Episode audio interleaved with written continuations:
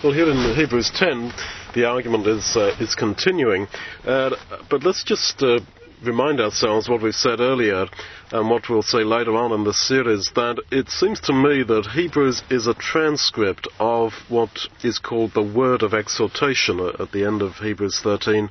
That this is a transcript of an exhortation or a sermon or a series of homilies that were given to Jewish people who had turned to Jesus uh, at the breaking of bread. There's a lot of reference to the blood of Jesus, to the body of Jesus, all very relevant to a breaking of bread meeting. And so, in that sense, this chapter speaks very relevantly to, to us. In fact, the whole of Hebrews does, that this is an inspired exhortation for the breaking of bread. And so he keeps on trying to bring out the practical implication for us of the fact that the Lord Jesus died for us 2,000 years ago on a hill outside Jerusalem on a day in April on a Friday afternoon, that all this somehow directly speaks to us in this century, in this generation, in our set of issues that we've got. And he really uses logic very powerfully. He says, verse 19, that, brethren, we have boldness to enter into the most holy place by the blood of Jesus. And he goes on to talk, verse 20, about how this way has been made through the veil, that is to say, his flesh, alluding to how the veil of the temple uh, was torn when Jesus died. And we can therefore, verse 22, let us draw near. And he uses this phrase a number of times. Let us, let us, therefore, because of all this, let us do and feel and feel something to the point that this should transform our lives. So let us enter boldly with confidence into the holiest by the blood of Jesus. I think that's an allusion to, to prayer. He brings out at the end of Hebrews 4 how if we indeed do have such a high priest, we should therefore have boldness or confidence in prayer before the throne of grace. And when we looked at that, I, I mentioned that you got the same word there in 1st of John where he talks about boldness in the day of judgment as if our attitude in prayer now is to some extent a foretaste of our attitude to, to, the Lord Jesus in the day of judgment. It's not as if everything is suddenly going to go into a different dimension then. It will still be you, it will still be me who stand before Him there. And so our attitude to Him now is our attitude to Him then. And so we should have a, a, sense of boldness, he says, as we come into the most holy place, as we ourselves come into the presence of, of God. And then he says, 22, let us draw near with a true heart in full assurance of faith, having our hearts sprinkled from an evil conscience and our bodies washed with pure water. Maybe an allusion to baptism. All the time he's trying to bring out the implication of things that have already happened for us, that we have been baptized, that Jesus has already died for us. And so he says that we should have our hearts sprinkled from an evil conscience. Now, I don't think he's using conscience in the sense of the uh, the kind of the guilty streak within us. He's saying, as he says elsewhere, in here in, and in Hebrews, that we should be able to to feel very strongly that we have no more conscience about sin in the past, in the sense that our sins have been forgiven in the sense that we should be able to say that if Jesus comes back right at this moment, by His grace, by God's grace, I really will live forever in God's kingdom. And therefore, we should have no conscience of sin. And I throw out to you uh, a, a question, a challenge question. Can you, like Jesus, lift your eyes up to heaven and pray?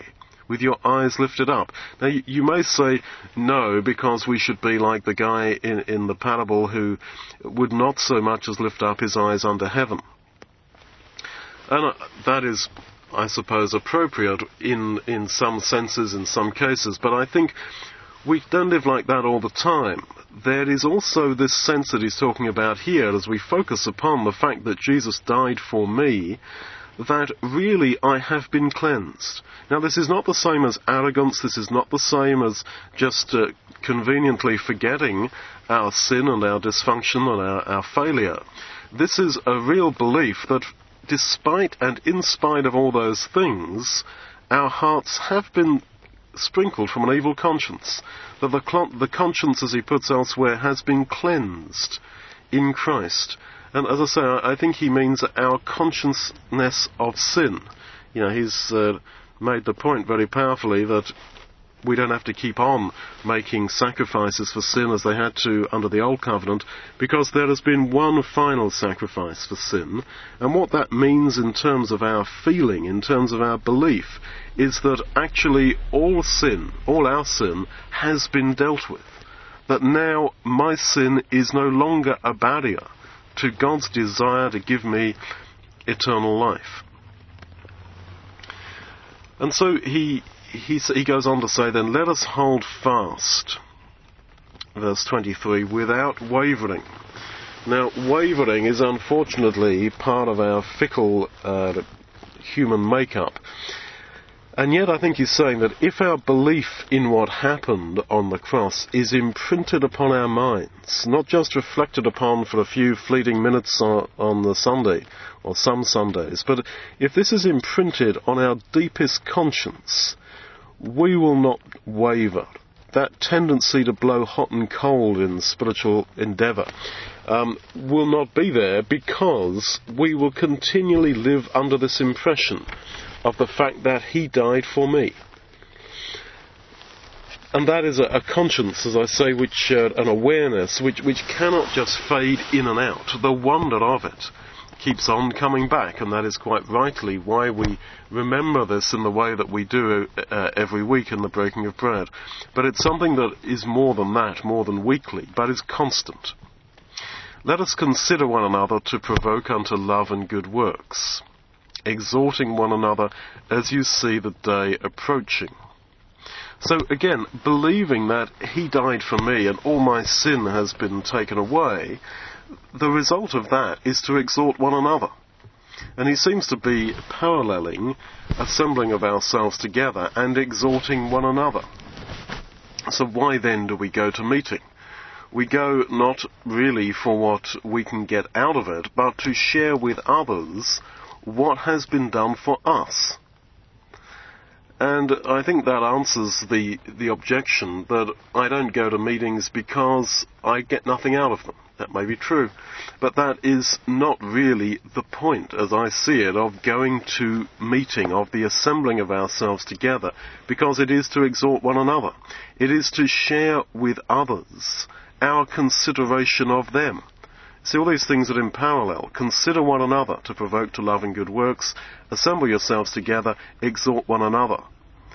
So the, the purpose of going to meeting is to, having considered one another, to provoke unto love and good works. Now, this involves what it says, thinking about one another, considering one another, weighing each other up and thinking, how can I help that person, that brother, that sister to live the life of love, the life of good works far more than they are at the moment? And how you do that is by the testimony to the fact that you are rejoicing in the certainty that you are going to live forever and that you really have been cleansed.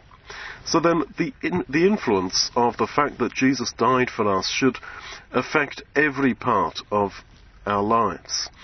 It's rather like back in Leviticus 8:23, the blood of the ram was put on the ear, on the thumb, and on the toe to, I suppose, uh, point forward to how the blood of Christ's sacrifice transforms and affects every aspect of our lives, our hearing, that is our, our perception, how, how we filter things as they come into us, uh, our thumb, what we do, our toe, where we walk, where we go. That all these things are influenced by our relation to the fact that I have been forgiven. And this idea that we really have been cleansed and that we have no more conscience, conscience or consciousness, as it were, of, of, of our sin standing against us. That this is absolutely profound. You've got it actually in 1 Peter 3:21, where he says that baptism saves us. Not because, as I read what he's saying there, not because it means we are free from the deeds of the flesh, not that it means we don't sin anymore, putting away the filth of the flesh. He said it's not about that, but it's because it gives us a, a good conscience in God's eyes. It is the answer of a good conscience. The good conscience is the conscience that comes from having been cleansed, as he talks here in Hebrews quite uh, quite extensively, that we really have been been cleansed. And so uh, we are bidden then to come boldly unto the throne of grace in Hebrews 4:16 and you've got it again here boldness to enter into the holy, holiest Hebrews 10:19 now the allusion is clearly to what the high priest alone could do under the old covenant. This would have been a real challenge for these Jewish believers to rise up to. To consider themselves like the high priest that he who entered the holiest to make atonement for Israel once a year that that is now us that we are in that very status. That because we are in Christ, all that is true of him becomes true of us. But why then did the high priest enter the holiest? Because that's clearly what the allusion is to. Well, he entered the holiest to obtain forgiveness for others, to mediate for them, to effectively do the work of Jesus on the cross once a year. And so he's saying that we are now that high priest, that no longer can we just uh, be sort of passive attenders at a religion whereby we have a priesthood and we have some guy who, who does all the real big stuff for us and we're just spectators at a show.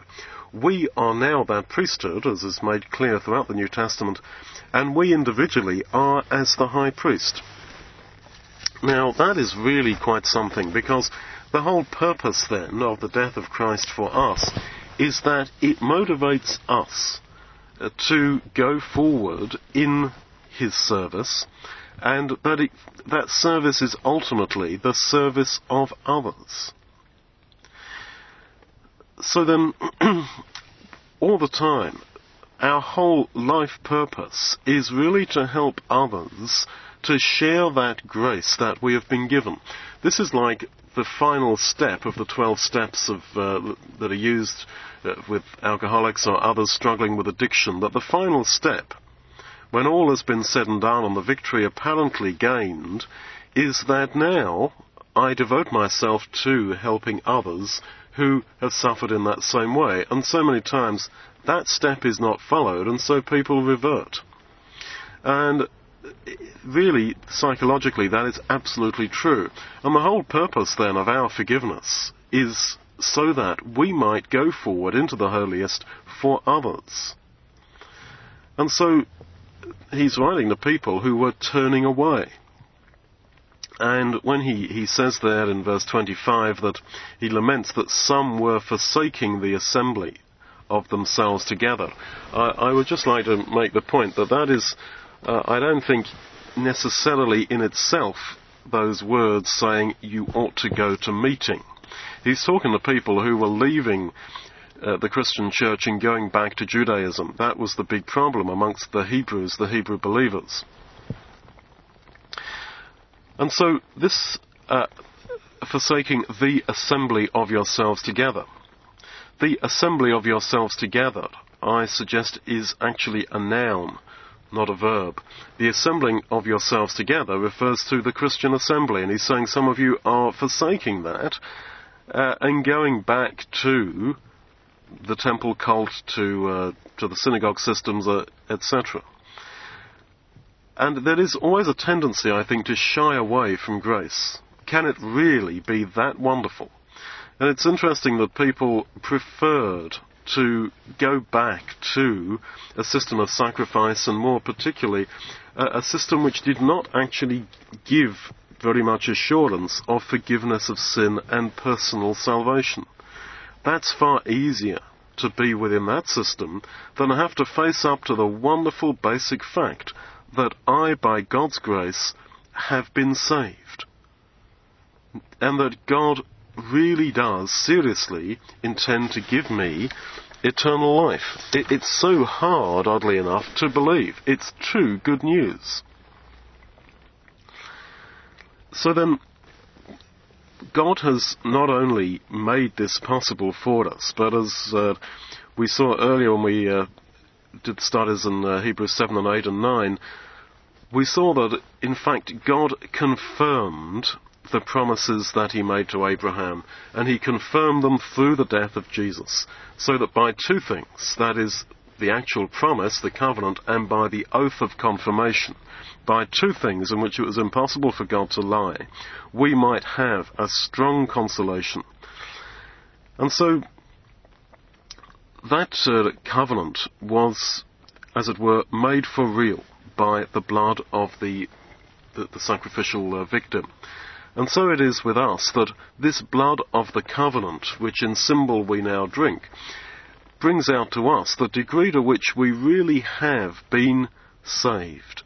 That really this promise of salvation that God made right at the beginning of biblical history, God has as it were made real. Now he need not have done that. There was in that sense no need for the blood of Christ as red liquid. Because if God says, I will give you the land, I will give you eternal inheritance, uh, well, that's it. That's what he promised us, and that's as simple as that. But he so wants us to believe that. He so wants us to be there that he tries to, as it were, persuade us. As Paul puts it to the Romans, God commends his love to us. And so then, he uses uh, the, the writer here or the speaker uses every every way possible, every bit of logic possible, I think, to bring that out to us that God really wants us to be saved. He says, verse uh, 30 and 31, talking about the future that we might miss. And let's face that, that is a reality. He says, 31, it's a fearful thing to fall into the hands of the living God. And you may read that as sort of the shaking of a stick in warning. But he's quoting there from the Septuagint out of 2 Samuel 24:14. This thing about falling into the hands of God. And it's interesting because it's a kind of uh, a slight twist of the argument. Because in 2 Samuel 24 verse 14, David has been given these choices to fall into the hands of God or fall into the hands of man. And he says, it's better to fall into the hands of God. In other words, thinking that through, David had realized that actually God is kinder than man. If you've got to face judgment, it's better to have it at the hands of God than at the hands of man. And so, yes, it is a fearful thing to fall into the hands of the living God, but, and this is where you have to pick up the allusion to 2 Samuel 24:14, but actually God is kinder than man. And all the way through, God wants to save.